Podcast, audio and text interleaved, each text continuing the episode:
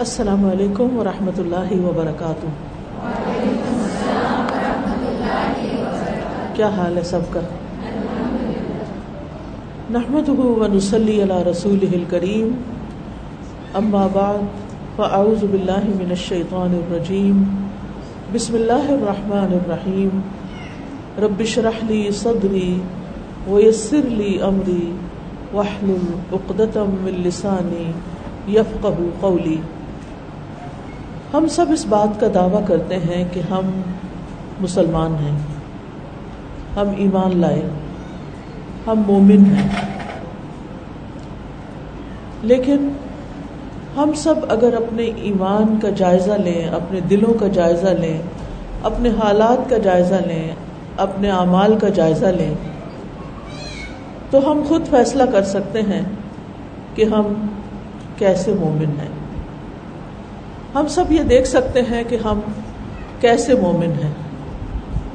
ہم سب کو وقتاً فوقتاً اپنے ایمان کا جائزہ لیتے رہنا چاہیے۔ اللہ سبحانہ و تعالیٰ کن لوگوں کو مومن قرار دیتے ہیں کہ مومن کون ہیں؟ اللہ تعالیٰ فرماتے ہیں اِنَّمَا الْمُؤْمِنُونَ الَّذِينَ اِذَا ذُكِرَ اللَّهُ وَجِلَتْ قُلُوبُهُمْ۔ مومن تو وہ لوگ ہیں کہ جب ان کے سامنے اللہ کا ذکر کیا جائے تو ان کے دل کانپ اٹھتے ہیں۔ ہم سب بھی اپنے دلوں کا جائزہ لیں، کیا واقعی ہمارے دل بھی کانپ اٹھتے ہیں اللہ کا ذکر کرتے ہوئے، اللہ کو یاد کرتے ہوئے، اللہ کا نام لیتے ہوئے؟ ہمارے دلوں کی کیفیت کیا ہوتی ہے؟ کیا واقعی ہم اللہ کا نام دل سے لیتے ہیں، دل سے سنتے ہیں، اور اللہ کی بات بھی دل سے سنتے ہیں، یا صرف کانوں سے سنتے ہیں؟ وَإِذَا تُلِيَتْ عَلَيْهِمْ آيَاتُهُ زَادَتْهُمْ إِيمَانًا۔ اور جب اللہ کی آیات انہیں سنائی جاتی ہیں تو ان کا ایمان بڑھ جاتا ہے، یعنی ان کے ایمان میں اضافہ ہوتا ہے۔ اس وقت ہم اللہ تعالیٰ کی باتیں سننے کے لیے آئے ہیں، اللہ تعالیٰ کی باتیں بتا رہے ہیں، سن رہے ہیں۔ اس مجلس کے اختتام پر ہم سب کو پھر اپنے دلوں کا جائزہ لینا چاہیے کہ واقعی کیا ہمارا ایمان بڑا ہے، جیسا کہ اللہ تعالیٰ فرماتے ہیں وَإِذَا تُلِيَتْ عَلَيْهِمْ آيَاتُهُ زَادَتْهُمْ إِيمَانًا۔ اور کیا ہوتا ہے؟ وَعَلَى رَبِّهِمْ يَتَوَكَّلُونَ۔ اور وہ اپنے رب پر توکل کرتے ہیں، یعنی ایمان والے اپنے رب پر بھروسہ کرتے ہیں، اپنے معاملات کو اللہ کے سپرد کرتے ہیں، اپنی مشکلات میں اس کو یاد کرتے ہیں۔ دو طرح کے لوگ ہوتے ہیں، ایک وہ کہ جب ان پر کوئی مشکل آتی ہے تو وہ لوگوں کی طرف دیکھتے ہیں، اور دوسرے وہ کہ جب ان پر کوئی مشکل آتی ہے تو وہ اللہ کی طرف دیکھتے ہیں، اللہ سبحانہ و تعالیٰ کی طرف رجوع کرتے ہیں۔ کچھ وہ لوگ ہوتے ہیں جب ان پہ غم آتا ہے، غم کے پہاڑ ٹوٹ پڑتے ہیں، تو وہ لوگوں کو اپنا سہارا بناتے ہیں۔ اور کچھ وہ لوگ ہوتے ہیں کہ جب انہیں کوئی غم، کوئی دکھ، کوئی تکلیف، کوئی پریشانی ان پر آتی ہے تو وہ اللہ سبحانہ و تعالیٰ کی طرف رجوع کرتے ہیں، اللہ کو یاد کرتے ہیں، اللہ کو اپنے دل کا حال سناتے ہیں۔ انما اشکو بثی وحزنی الی اللہ۔ میں اپنے غم اور دکھ کی فریاد اللہ سے کرتا ہوں۔ ہم کن لوگوں میں سے ہیں؟ کیا ہم انسانی سہارے ڈھونڈتے ہیں یا اپنے رب کو سہارا بناتے ہیں؟ ہم لوگوں کی طرف دیکھتے ہیں یا رب کی طرف رجوع کرتے ہیں؟ اس پر ڈپینڈ کرتا ہے کہ ہمارے ایمان کی حالت کیا ہے، کہ ہم اللہ پیپل ہیں، اللہ کی طرف جانے والے لوگ ہیں، یا پیپل پیپل ہیں، لوگوں کی طرف جانے والے لوگ ہیں۔ اور کون ہے سچے مومن؟ الذین یقیمون الصلاۃ۔ سچے مومن وہ ہیں جو نماز قائم کرتے ہیں، سب سے زیادہ اپنی زندگی میں نماز کی فکر کرتے ہیں، صرف پڑھتے نہیں قائم کرتے ہیں،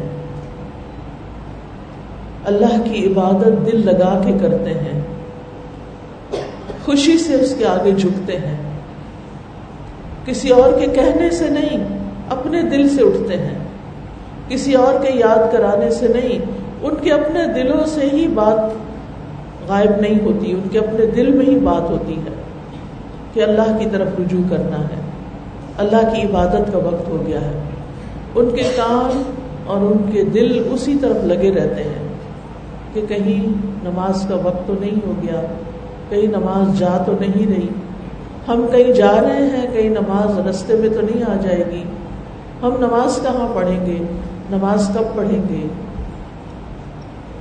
اور کیا کرتے ہیں سچے مومن؟ وَمِمَّا رَزَقْنَاهُمْ يُنْفِقُونَ، اور اس میں سے جو ہم نے انہیں رزق دیا اور اس میں سے جو ہم نے انہیں رزق دیا وہ خرچ کرتے ہیں۔ رزق میں وہ ساری نعمتیں آتی ہیں جو اللہ تعالیٰ اپنے بندوں کو عطا کرتا ہے، اس میں مال و دولت بھی آتی ہے، کھانے پینے کا سامان بھی آتا ہے، زندگی کی باقی ضروریات کی چیزیں بھی آتی ہیں۔ تو ایسے لوگ اپنے رب کے دیے ہوئے میں سے رب کے بندوں پر خرچ کرتے ہیں۔ اس میں علم بھی ہے، ہنر بھی ہے، مہارتیں ہیں، سکلز ہیں، صلاحیتیں ہیں، قوت اور طاقت ہے۔ جو بھی اللہ نے دے رکھا ہے وہ صرف اپنے لیے استعمال نہیں کرتے، صرف اپنے فائدے کے لیے نہیں اس کو رکھتے، بلکہ اللہ سبحانہ و تعالیٰ کے بندوں پر، اللہ کی مخلوق پر خرچ کرتے ہیں۔ وَمِمَّا رَزَقْنَاهُمْ يُنْفِقُونَ، اللہ تعالیٰ ایسے لوگوں کے بارے میں، ایسی صفات رکھنے والوں کے بارے میں فرماتے ہیں أُولَٰئِكَ هُمُ الْمُؤْمِنُونَ حَقًّا، یہی لوگ وہ دراصل سچے مومن ہیں، یہی مومن کہلانے کے مستحق ہیں۔ لَهُمْ دَرَجَاتٌ عِنْدَ رَبِّهِمْ، ان کے لیے ان کے رب کے ہاں درجے ہیں، یعنی بہت سے درجات ہیں، بلند درجات ہیں، اور ہر ایک کا درجہ کتنا ہے؟ جتنا اس کا عمل ہے، جتنی اس کی کوشش ہے، جتنا اس کا اللہ سبحانہ و تعالیٰ کی طرف رجوع ہے۔ وَمَغْفِرَةٌ، اور بخشش بھی ہے، یعنی انسان ہے نا، جتنی بھی کوشش کر لیں غلطی سے نہیں بچ سکتے، بھول چوک ہمارے ساتھ ہے، لا علمی ہمارے ساتھ ہے، جہالت ہے، اور بہت سی ہمارے اندر نفس ہے، ہمارا ہمارے باہر ہمارا دشمن شیطان بیٹھا ہوا ہے جو ہر لمحہ ہمیں ورغلانے کی کوشش میں ہے، ہمیں اصل کام، اصل کرنے کا کام جو ہے وہ بھلا دیتا ہے۔ لہذا ہم انسان ہونے کے ناطے بہت سی وجوہات پر غلطیاں تو کر جاتے ہیں۔ تو ایسے لوگ جو محسن ہوتے ہیں، سچے مومن ہوتے ہیں، اللہ سبحانہ و تعالیٰ ان کی غلطیوں کو معاف کر دیتے ہیں۔ تو ایسے لوگوں کے لیے بلند درجہ بھی ہے، بخشش بھی ہے، ورزق کریم، اور عزت والا رزق بھی ہے، یعنی اللہ سبحانہ و تعالیٰ جنت میں ان کی جیسی مہمانی فرمائے گا، اس میں ان کو بہت عزت اور آنر حاصل ہوگا۔ دنیا میں انسان کو عزت بڑی پیاری ہوتی ہے، انسان بعض اوقات اور چیزوں پہ کمپرومائز کر جاتا ہے لیکن عزت پہ کمپرومائز نہیں کرتا۔ تو جنت میں جہاں بہت سی نعمتیں ہوں گی، وہاں اللہ سبحانہ و تعالیٰ کی طرف سے عزت کا معاملہ ان کے لیے کیا جائے گا۔ تو اس سے یہ پتہ چلتا ہے کہ سچے مومن وہ ہوتے ہیں جن کے دل اللہ کی آیات سن کے، اللہ کا نام سن کے کانپ اٹھتے ہیں۔ وجلت قلوبہم، وجل کا ایک معنی ہوتا ہے دل کا ڈر جانا، یعنی دل میں خوف پیدا ہو جاتا ہے، جسم پہ رونگٹے کھڑے ہو جاتے ہیں، اور دوسرا معنی ہے دل میں رقت پیدا ہو جانا، یعنی ان کے دل نرم ہو جاتے ہیں۔ مثال کے طور پر وہ کوئی کام کرنے جا رہے ہیں اور مثلاً غصے میں آ گئے ہیں، اور وہ کسی کے ساتھ کوئی برا سلوک کرنے والے ہیں، اتنے میں ان کو کوئی اللہ کا نام یاد دلا کے منع کرتا ہے کہ ایسا نہیں کرنا تو وہ ایک دم ڈھیلے پڑ جاتے ہیں، ایک دم اپنے غصے کو چھوڑ دیتے ہیں، جو کوئی غلط کام کرنے جا رہے تھے اس غلط کام سے باز آ جاتے ہیں. وجلت قلوبہم، یعنی ان کی اصلاح کے لیے، ان کی ہدایت کے لیے اللہ کا نام لینا ہی کافی ہو جاتا ہے. کوئی اللہ کا واسطہ دے کر ان سے بات کرتا ہے، اللہ کے نام پر ان سے کوئی معافی مانگتا ہے یا کوئی کسی چیز کا سوال کرتا ہے تو وہ فوراً ہی ڈھیلے پڑ جاتے ہیں، ان کے دل نرم ہو جاتے ہیں. اور اسی طرح جب اللہ کا ذکر سنتے ہیں، یعنی اللہ جہاں جس مجلس میں اللہ کی باتیں ہو رہی ہوں، اذان ہو رہی ہو، نماز ہو رہی ہو، کہیں تلاوت ہو رہی ہو، تو اذا تلیت علیہم آیاتہ، جب اللہ کی آیات ان کے دل ان کے سامنے پڑھی جاتی ہیں تو یہ ساری چیزیں ان کا ایمان بڑھاتی ہیں. اب دیکھیں کہ ایمان جو ہوتا ہے نا وہ ایک حالت میں نہیں رہتا، یا وہ بڑھتا رہتا ہے یا وہ گھٹتا ہے. جب آپ اچھے کام کرتے ہیں تو آپ کا ایمان بڑھتا ہے، اور اگر آپ اچھے کام نہیں کرتے، اپنا وقت ضائع کرتے ہیں تو ایمان میں ڈکلائن آنے لگتا ہے، ایمان کا لیول نیچے جانے لگتا ہے. اور عام طور پر ہم لوگوں سے متاثر ہو کے، لوگوں کی باتوں میں آ کے جو کوئی اچھا کام ہو رہا ہوتا ہے اس سے پیچھے ہٹ جاتے ہیں. کئی دفعہ آپ نے دیکھا ہوگا کہ اذان ہو رہی ہوتی ہے، اللہ کا نام لیا جا رہا ہوتا ہے، اور لوگ بالکل غافل ہوتے ہیں، ٹی وی لگایا ہوا ہے، باتیں کر رہے ہیں، فون سن رہے ہیں، یعنی جو دل میں آتا کرتے ہیں. ان کے دلوں پر اس آزان کا کوئی اثر نہیں ہوتا، وہ توجہ ہی نہیں کرتے. وہ یوں لگتا ہے گویا یہ آزان ان کے لیے تو ہے ہی نہیں، اس سے ان کا کوئی سروکار نہیں. لیکن اس کے برعکس جن لوگوں کے دل اللہ کی محبت سے بھرے ہوتے ہیں، جن کے اندر ایمان سج چکا ہوتا ہے، یعنی اللہ تعالیٰ کچھ لوگوں کے دلوں میں ایمان کو سجا دیتا ہے، تو ایسے لوگ پھر جس وقت اللہ کا نام آتا ہے کہیں پر بھی، کسی بھی شکل میں، تو وہ فوراً متوجہ ہو جاتے ہیں اور سارے کام کاج چھوڑ دیتے ہیں.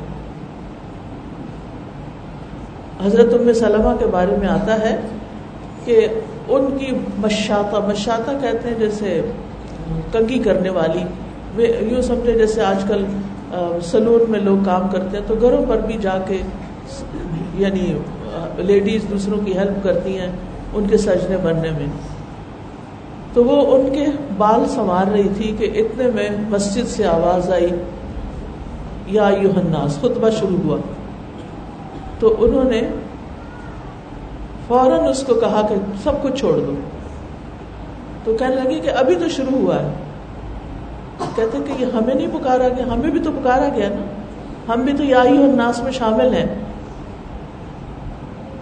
لیکن ہم میں سے کئی لوگ، یہاں تو خیر مسجدوں میں جانے کا رواج نہیں، لیکن کبھی کسی لیکچر میں چلے گئے یا کسی حرم میں چلے گئے، وہاں پر بھی جا کر خطبہ شروع ہو جاتا ہے اور ہماری باتیں ختم نہیں ہوتی، ہمیں یاد ہی نہیں رہتا کہ یہ ہمیں پکارا گیا ہے.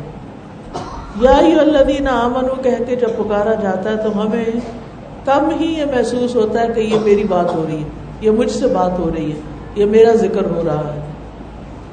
تو ہمیں ان معاملات میں یہ ساری چیزیں وقتاً فوقتاً جو ہمیں پیش آتی ہیں، یہ دراصل ہمیں ہمارے ایمان کا جائزہ لینے کے لیے ہوتی کہ ہم کیا کر رہے ہیں، ہم کہاں کھڑے ہیں. تو جو ایمان والے ہوتے ہیں ان کا ایمان ان آیات سے بڑھ جاتا ہے، آیات کی تلاوت سے ان کا ایمان بڑھتا ہے. اب بہت سے لوگ اس بات کی شکایت کرتے ہیں ہمارا ایمان کمزور ہو رہا ہے، ہمارے اوپر پریشانیاں آ گئی ہیں، ہم کیا کریں، کیونکہ ان پریشانیوں، ان غموں، ان دکھوں کا علاج اس کے سوا کچھ نہیں کہ ہم اپنے ایمان کو مضبوط کریں. صرف ایمان کی قوت ایسی قوت ہوتی ہے جو شیطان سے بھی لڑ جاتی ہے، جو ہمارے نفس کو بھی شکست دے دیتی ہے، اور جو ہمارے دل کے اندر پائے جانے والے وسوسے اور پریشانیاں اور خوف اور غم اور دکھ اور فکر مندی، ان سب چیزوں کو بھی وہی کاٹ کے رکھ دیتی ہے. تو لیکن ایسا کیوں ہوتا ہے کہ ہم تلاوت بھی سن لیتے ہیں، ہم تلاوت کر بھی لیتے ہیں، پھر بھی ہمارے اندر ایمان نہیں بڑھتا، کیونکہ ہم اس طرح نہیں سنتے جیسے سننا چاہیے، ہم اس طرح نہیں پڑھتے جیسے پڑھنا چاہیے. اول تو ہمیں سمجھ ہی نہیں آتا کہ پڑھا کیا جا رہا ہے. جب سمجھ ہی نہیں آئی کہ بات کیا ہو رہی ہے تو پھر تو صرف ایک آواز ہے جو ہمارے کان سے ٹکراتی ہے اور گزر جاتی ہے. پھر ہمارے دلوں پہ کیسے اثر ہوگا، پھر ہمارا ایمان کیسے بڑھے گا؟ یہ اس کام کا وقت تو نہیں ہے نا بھائی، کچھ تو سمجھ سے کام لیں. یہ تو لیکچر سننے کا وقت ہے.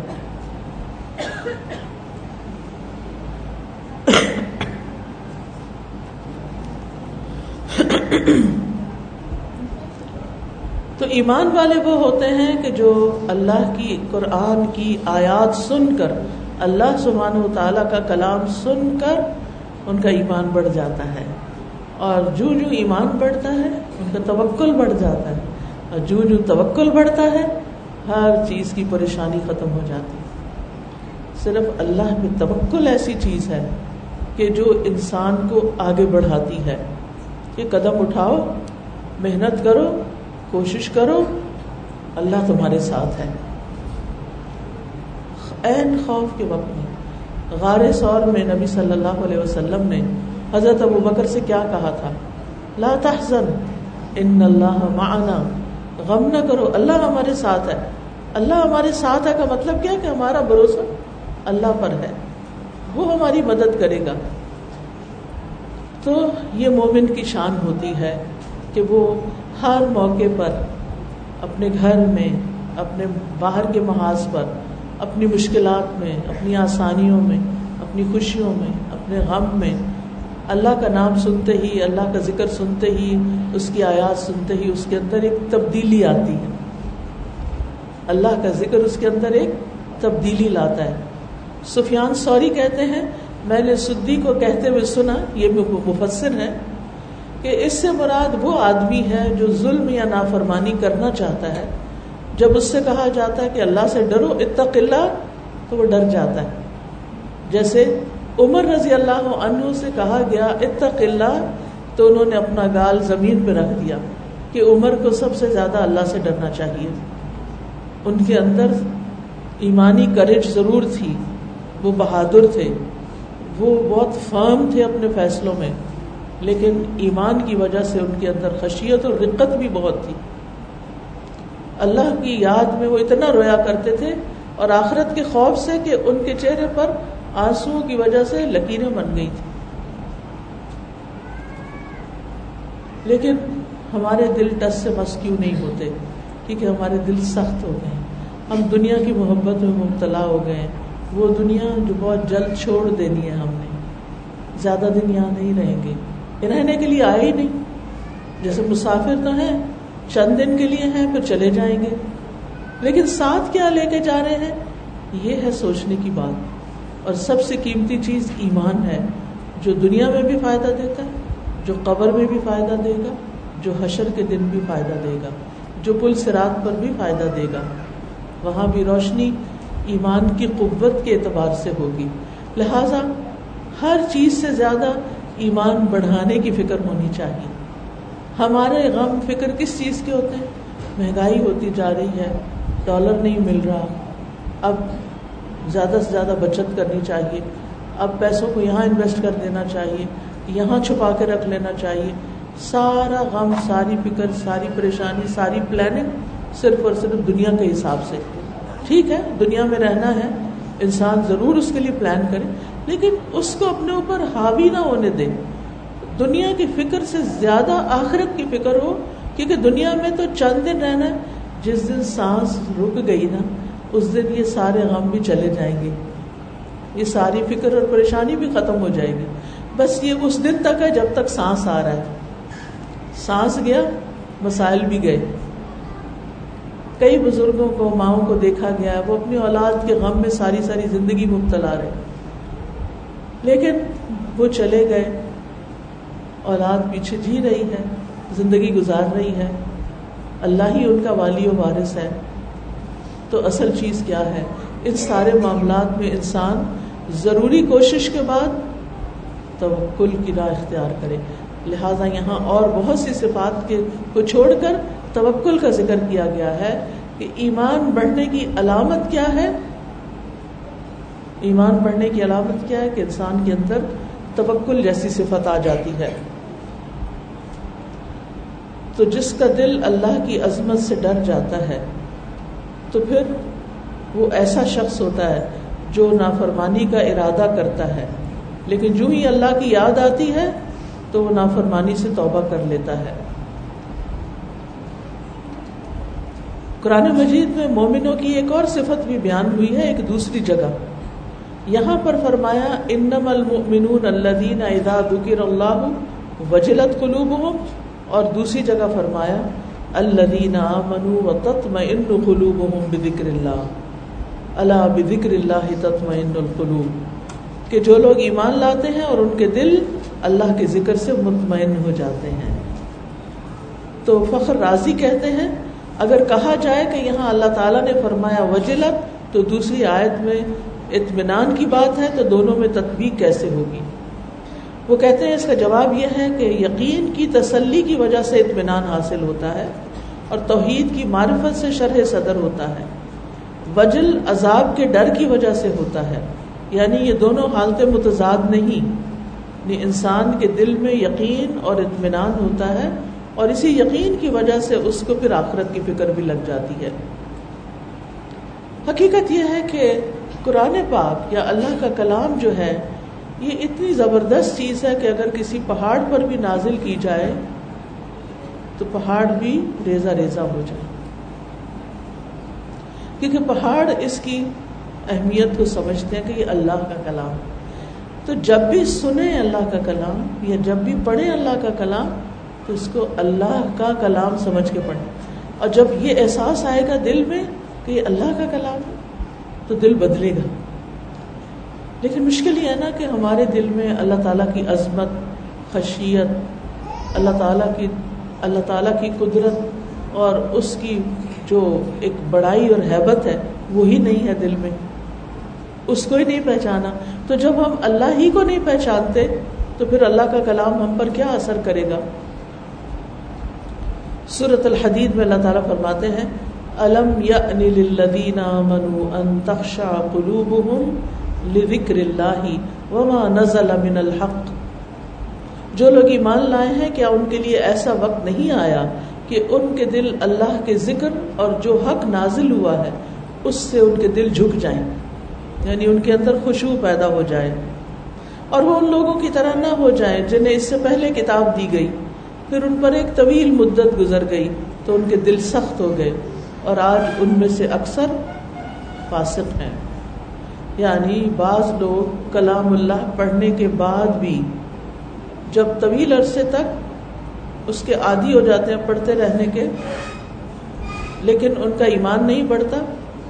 تو پھر ایک طرف قرآن پڑھتے ہیں اور دوسری طرف نافرمانیاں کرتے ہیں، اور ایسے لوگ سب سے بدترین مثال بن جاتے ہیں، اور لوگ ان کو بری مثال کے طور پر یوز کرتے ہیں، ان کا ذکر کرتے ہیں. دیکھا فلاں کو جو قرآن پڑھاتا ہے اور اس کی حرکتیں کیسی ہیں، دیکھا فلاں کو جو قرآن پڑھتا ہے اور وہ کرتا کیا ہے، وہ وعدہ خلافی کرتا ہے، وہ جھوٹ بولتا ہے، وہ دھوکہ دیتا ہے، فریب کرتا ہے.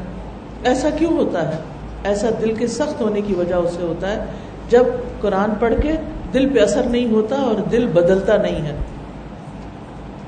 اس لیے نہایت ضروری ہے کہ ہم سب قرآن مجید کے پڑھتے ہوئے، سنتے ہوئے، یعنی کوئی بھی طریقہ اختیار کرے، کبھی ایک، کبھی پڑھ کے اپنے آپ کو جھنجھوڑیں، کبھی سن کے، کبھی کہیں رک کے، کبھی ایک آیت کو بار بار پڑھ کے.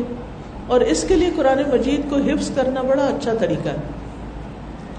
اگر آپ یعنی شروع کر لیں، جیسے کچھ بہنوں نے میں نے دیکھا ہے کہ سورۃ البقرہ حفظ کرنی شروع کی، کرتے کرتے ہفتے کی ایک ایک آیت، دو دو آیتیں کرتے کرتے بھی انہوں نے پوری پوری صورت حفظ کر لی.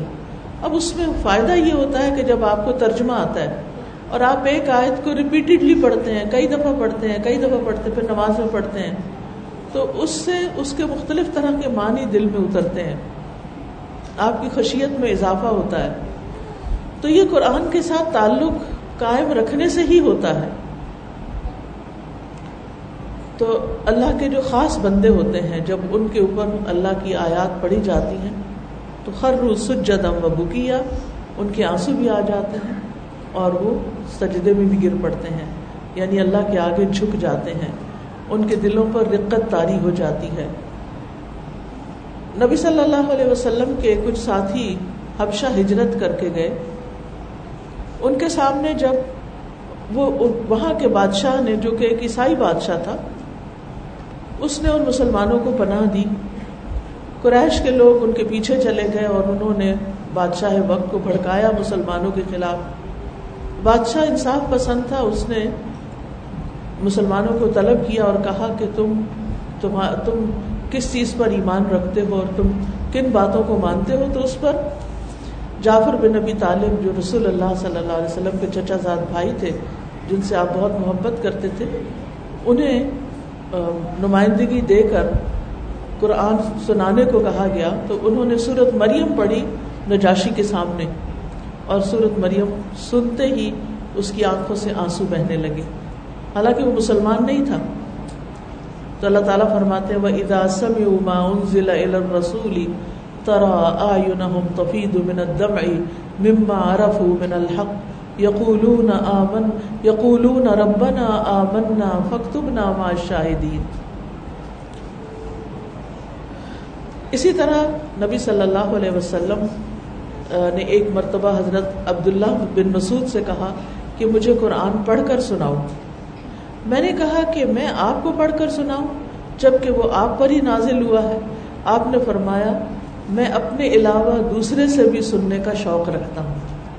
تو اس سے کیا پتہ چلتا ہے کہ ایک انسان اگر کتنا بھی اچھا قرآن پڑھ سکتا ہو، رسول اللہ صلی اللہ علیہ وسلم سے بہتر کون پڑھ سکتا ہے، لیکن کتنا بھی اچھا کوئی پڑھ سکتا ہو، دوسروں سے سننے کا ایک اور ہی مزہ ہوتا ہے۔ لہٰذا اپنے دن کی روٹین میں یہ بات ضرور شامل کر لیں کہ کچھ نہ کچھ قرآن کا حصے کی تلاوت سنیں۔ اب تو اتنی اچھی اچھی ایپس آ گئی ہیں کہ جن میں بہت خوبصورت ریسیٹیشن ہوتی ہے اور پھر وہاں بک مارک کر لیا جاتا ہے۔ تو اس طرح اگر آپ ڈیلی سنیں، مثلاً اپنی روٹین بنا لیں کہ ناشتہ تیار کرتے ہوئے آپ نے وہ حصہ سننا ہے، تو آپ یقین کریں ہاتھ آپ کے کام کر رہے ہوں گے، اگر کان ادھر لگے ہوئے ہوں گے تو اس دوران بھی آپ کے دل پر ایک خاص کیفیت طاری ہو جائے گی۔ اگر نہیں تو اور کچھ نہیں تو سورۃ فاتحہ ہی سن لیں، سورۃ البقرہ کا کچھ حصہ ہی روزانہ سن لیں، لیکن قرآن سننے کی عادت ڈالیں، کیونکہ بعض لوگ سن کر زیادہ اثر لیتے ہیں، بعض لوگ پڑھ کے زیادہ اثر لیتے ہیں، اور بعض لوگ غور و فکر کر کے، یعنی ہر ایک کا مزاج مختلف ہوتا ہے۔ تو خود کو پہچانیں کہ کون سی تلاوت، کون سی چیز آپ کے دل پر اچھا اثر ڈالتی ہے۔ پھر اسی طرح ہم دیکھتے ہیں کہ نہ صرف یہ کہ انسان بلکہ باقی مخلوق بھی قرآن کے سننے اور پڑھنے سے متاثر ہوتی ہے، اور اس میں ہم دیکھتے ہیں کہ مسجد نبوی میں کھجور کا جو تنا تھا جس پر نبی صلی اللہ علیہ وسلم خطبہ دیا کرتے تھے، جب آپ نے اس تنے کو چھوڑ کر ممبر بنوا لیا تو اس کے اندر سے رونے کی آواز اور سسکیوں کی آواز آنے لگی، اور آپ صلی اللہ علیہ وسلم جب جمعے کے دن ممبر پہ تشریف لے گئے تو کھجور کے تنے سے بچے کے رونے کی آواز آنے لگی، بچے کی طرح۔ تو آپ ممبر سے اترے اور اسے اپنے گلے سے لگا لیا، اس کو، کھجور کے تنے کو حق کیا، تو وہ بچے کی طرح ہچکیاں بھرنے لگا، جیسے سسکیاں لیتے ہیں نا اس طرح، جسے چپ کرایا جاتا ہے، تسلی دی جاتی ہے۔ نبی صلی اللہ علیہ وسلم نے فرمایا یہ تنا اس لیے رو رہا تھا کہ وہ اللہ کے اس ذکر کو سنا کرتا تھا جو اس کے قریب ہوتا تھا، یعنی اس کے ساتھ تو ہمارے جو ماحول ہوتا ہے وہ بھی متاثر ہو رہا ہوتا ہے، اور جب ایسے لوگ ایسی جگہوں کو چھوڑ جاتے ہیں تو وہ بھی روتے ہیں، کیونکہ کہتے ہیں نا کہ بعض لوگوں کی موت پر زمین بھی روتی ہے، آسمان بھی روتا ہے، لیکن کچھ لوگ ایسے ہیں کہ جن کی موت پر زمین و آسمان شکر کرتے ہیں۔ تو ہمیں اپنے دل کو سخت ہونے سے بچانا ہے، یعنی یہ یاد رکھیے کہ دل کو سخت نہیں ہونے دینا، کیونکہ کچھ لوگوں کے دل قرآن پڑھ کے بھی سخت ہو جاتے ہیں۔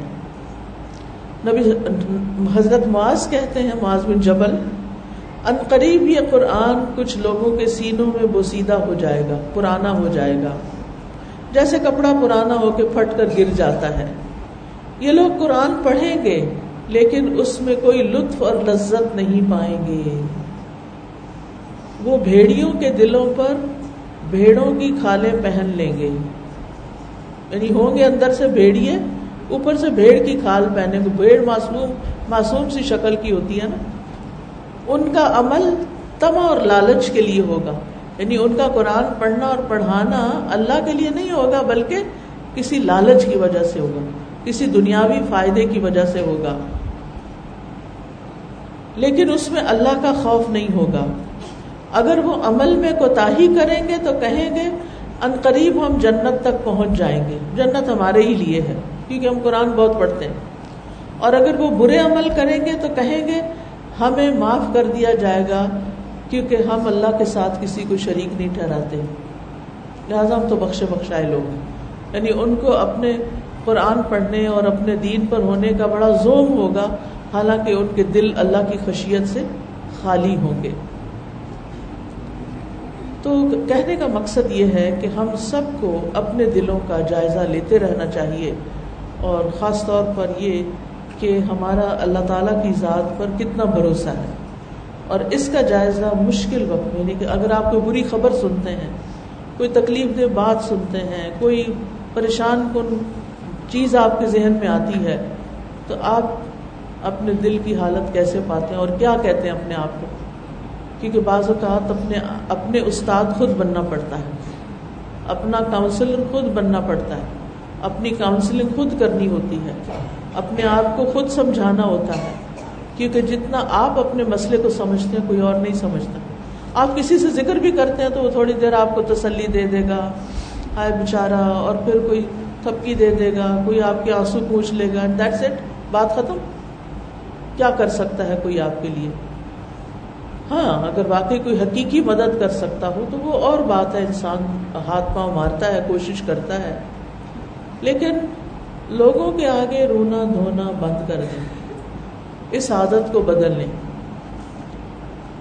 لوگوں کے آگے نہیں رونا, جب رونا آئے تو اللہ سے باتیں شروع کر دیں, اللہ کو اپنا غم, اپنے غم کی داستان سنائیں, اور آپ دیکھیں گے کہ تھوڑی دیر کے بعد آپ کے دل پہ سکینت طاری ہو جائے گی, ایک اطمینان کی لہر دوڑ جائے گی. تو اگر کسی چیز کوئی چیز حاصل کرنا چاہتے ہیں تو بھی اللہ سے بات کریں نا. اللہ تعالیٰ آپ کے ہاتھ میں ہے, آپ کی قدرت میں ہے, آپ کے لیے کچھ مشکل نہیں. آپ تو دے کر بھی آپ کے ہاتھ سے کچھ جاتا ہی نہیں, اور اگر کوئی نقصان ہو رہا ہے اور اس سے بچنا چاہتے ہیں تو بھی اس کی داستان اللہ ہی کو سنائیں کہ یا رب اس نقصان سے آپ ہی بچا لیں اور آپ میرے لیے آسانی فرما دیں. لیکن یہ اسی وقت ہوگا, ایک طرف اللہ کا ذکر اور آیات ہے, دوسری طرف نماز اور نماز اور رزق صدقہ خیرات ہے, اور درمیان میں توکل ہے.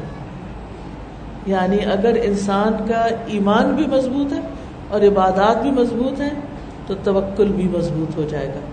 توکل مضبوط ہوگا تو غم دور ہوں گے, پریشانیاں دور ہوں گی. اور اس میں آپ دیکھیے کہ جو مما رزقناہم ينفقون ہے, اس میں سب سے پہلے فرائض ادا کرنے کی فکر کرنی چاہیے. لوگوں کو عام طور پر زکوٰۃ دینے کا طریقہ ہی نہیں آتا.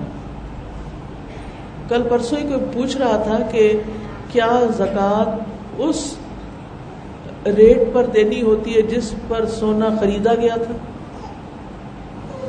اب یہ ایک چھوٹی سی بات ہے, اور معلوم نہیں ان کو کس نے یہ بات کہی, کہیں سے سنی ہوگی کہ ہر سال زکوٰۃ اسی ریٹ کے مطابق دی جائے گی کہ جس پر سونا پہلی دفعہ خریدا گیا تھا. ایسے نہیں ہے, آپ کو زکوٰۃ دینی ہے ہر سال کے نئے ریٹ پر, اور اس سے لوگ پریشان ہو جاتے ہیں کہ اب تو بڑا مہنگا ہو گیا. پھر تھوڑی دیر سوچیں, اگر مہنگا بھی ہو گیا ہے تو ڈھائی فیصد ہی ہے نا زکوٰۃ, باقی تو سارا آپ کے پاس ہے نا. نائنٹی سیون پوائنٹ فائیو کے آپ مالک ہیں, غریب کو تو آپ صرف ٹو پوائنٹ فائیو دے رہے ہیں, آپ کو کیا پریشانی ہے؟ جس رب نے آپ کو دے دیا آپ اس میں سے اتنا سا حصہ غریب کو نہیں دے سکتے. اللہ نے آپ پر اتنی بڑی مہربانی کی کہ آپ کو اتنے سارے مال کا مالک بنا دیا اور اس میں سے آپ تھوڑا سا بھی کسی کو نہیں دے سکتے. ایسا ایسا بخل. اصل بخیل وہ ہیں جو اپنے فرائض ہی ادا نہیں کرتے یا فرائض ادا کرنے کا پھر طریقہ بھی نہیں آتا. تو ہر وہ عورت جس کے پاس ساڑھے سات تولے سونا ہے اس کو زکوٰۃ کے سارے مسائل پتہ ہونے چاہیے. نہیں پتہ تو سیکھے, کیونکہ قیامت کے دن سخت پکڑ ہے. انسان کا مال اس کے جسم کے گرد لپٹ جائے گا, ناگ کی شکالے ناگ کی شکل میں, اور اس کے منہ کے اندر جو جبڑے ہیں ان کو کاٹے گا. اور اسی طرح وہ کوئی بات نہیں, اسی طرح وہ سونا چاندی جو جمع کرتے ہیں لوگ اور اس میں سے زکوٰۃ نہیں نکالتے, وہ پلیٹوں کی شکل میں بنا کے جہنم کی آگ میں تپا کے اس سے اس کی پیٹھ اور اس کے پہلو اور اس کے چہرے ہر جگہ کو داغا جائے گا.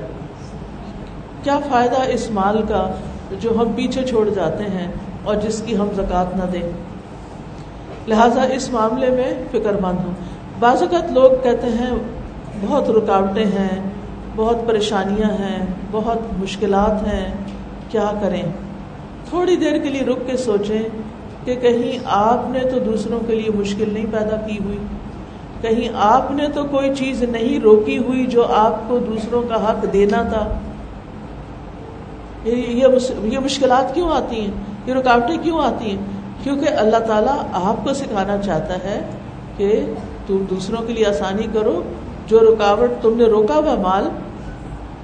ابھی ریسنٹلی ایک بچی مجھ سے زکوٰۃ کے مسائل پوچھ رہی ہے جنہوں نے پچھلے تیس پینتیس سال سے کبھی زکوٰۃ نہیں دی.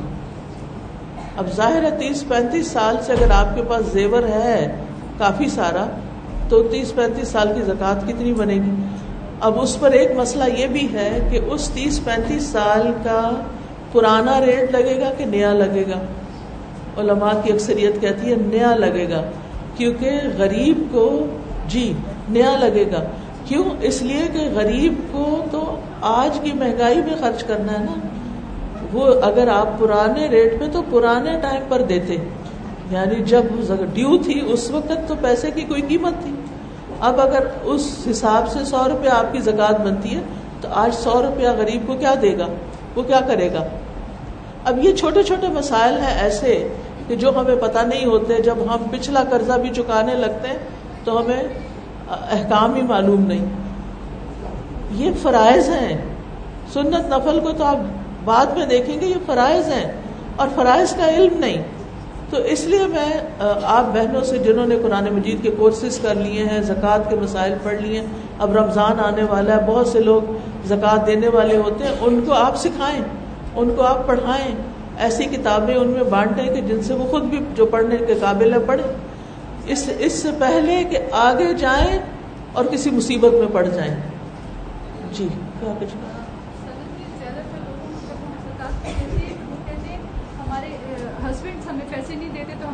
جی ہاں, بعض بعض خواتین یہ بہانہ کرتی رہتی ہیں کہ ہمارے ہسبینڈ ہمیں پیسے نہیں دیتے, ہم زکوٰۃ کہاں سے دیں؟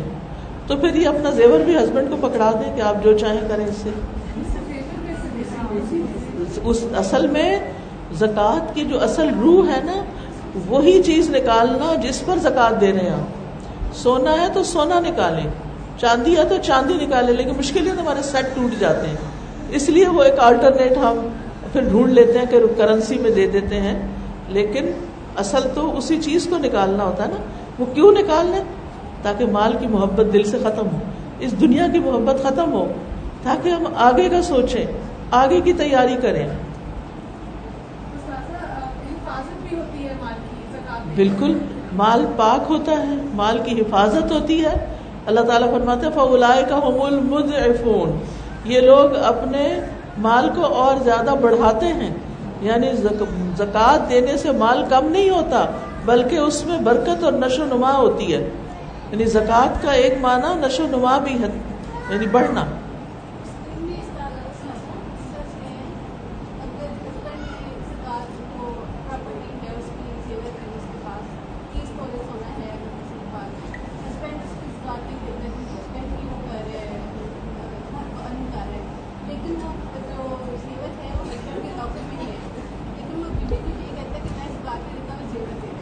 زکوٰۃ نہیں دینے دیتا. تو اگر دیکھیں پوچھ اس کی ہونی ہے جس کی وہ ملکیت میں ہے.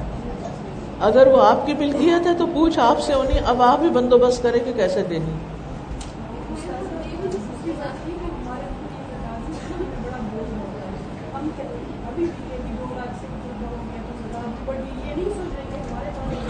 وہ بھی تو بڑھ گیا نا. بالکل.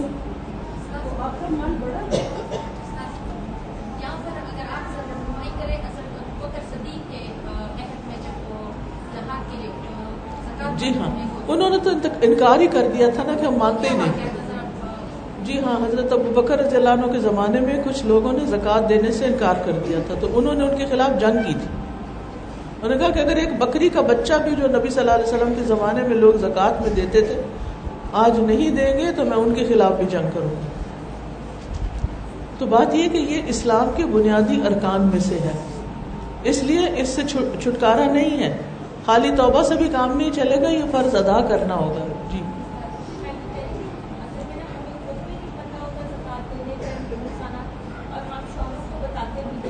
جی ہاں, نہ خود پتہ ہے نقصان کیا ہے, نہ نہ گھر والوں کو بتاتے ہیں. تو بہرحال جو دیتے ہیں خرچ کرتے ہیں وہی سچے مومن ہیں, جن کے ایمان میں کوئی شک نہیں, جن کے اندر نفاق نہیں, جن کے ایمان کی اللہ سبحانہ و تعالیٰ گواہی دے رہے ہیں اور ان کے درجات بلند کرتے ہیں اور ان کے تمام گناہ معاف کر دیں گے, اور وہ ایسا رزق ان کو ملے گا کہ جس کو دیکھ کر پا کر وہ خوش ہو جائیں گے. تو ایمان جو ہے اصل میں تین چیزوں پر مشتمل ہے, دل سے اعتقاد رکھنا, زبان سے اقرار کرنا, اور اعضاء سے عمل کرنا. دل کا عمل کیا ہے؟ کہ ایمان اور توکل اور یقین میں اضافہ ہو. زبان کا کیا ہے؟ کہ انسان اللہ کا ذکر کثرت سے کرے. اور پھر اعضاء کا عمل کیا ہے؟ کہ نماز قائم کرے اور زکوٰۃ ادا کرے.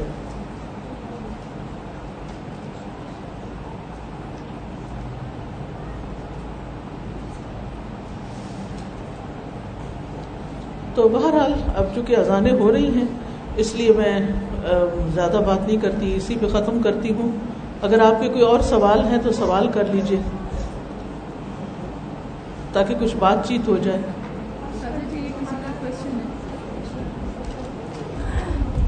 آپ میں سے جو لوگ قرآن پڑھ چکے ہیں یا پڑھ رہے ہیں, کسی نے کہا ہے کہ اگر شوہر آپ سے قرض لے اور پھر واپس دینے سے منع کرے تو کیا اسے زکوٰۃ میں شامل کر سکتے ہیں؟ بات یہ ہے زکوٰۃ دینے سے پہلے نیت کرنی پڑتی ہے. یہ یہ اصول یاد رکھیں, جب آپ زکوٰۃ دے رہے ہوتے ہیں نا تو اس وقت آپ نے نیت کرنی ہوتی ہے کہ یہ زکوٰۃ ہے جو میں اس کو دے رہی ہوں. اس وقت اگر آپ نے نیت نہیں کی اور بعد میں کوئی آپ کو واپس قرضہ نہیں کر رہا تو آپ قرض کو زکوٰۃ میں نہیں کنورٹ کر سکتے. اور پھر مستحق بھی ہو ہو سکتا ہے کہ شوہر مستحق ہی نہ ہو. اگر شوہر مستحق ہو تو اس کو بیوی کی زکوٰۃ لگتی ہے, لیکن اس کا مستحق ہونا بھی جاننا چاہیے. اور زکوٰۃ کے اصل میں زکوٰۃ پورا ایک سسٹم ہے ہمارا, اور اس میں پورے طریقے معلوم ہونے چاہیے. اور میں سب برانچز کو کہوں گی کہ اپنی اپنی برانچ میں زکوٰۃ سے متعلق ضرور شارٹ کورسز رمضان کے پہلے ہی رکھ لیں تاکہ لوگ اپنے اس فریضے کو آسان طریقے سے انجام دیں. جی آپ نہیں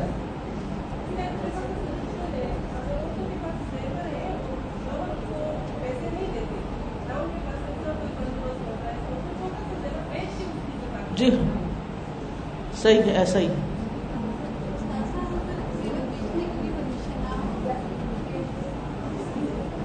کوئی تو صورت نکلے گی نا, اللہ سے مدد مانگے انشاءاللہ.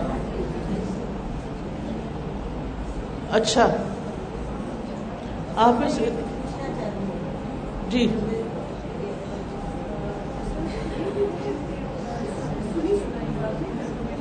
ہاں جی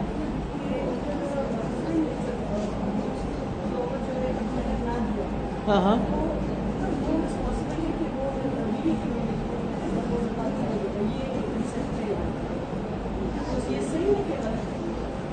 نہیں, حق مہر تو الگ چیز ہے نا، حق مہر تو الگ چیز ہے نا، وہ تو اگر ملا ہے اور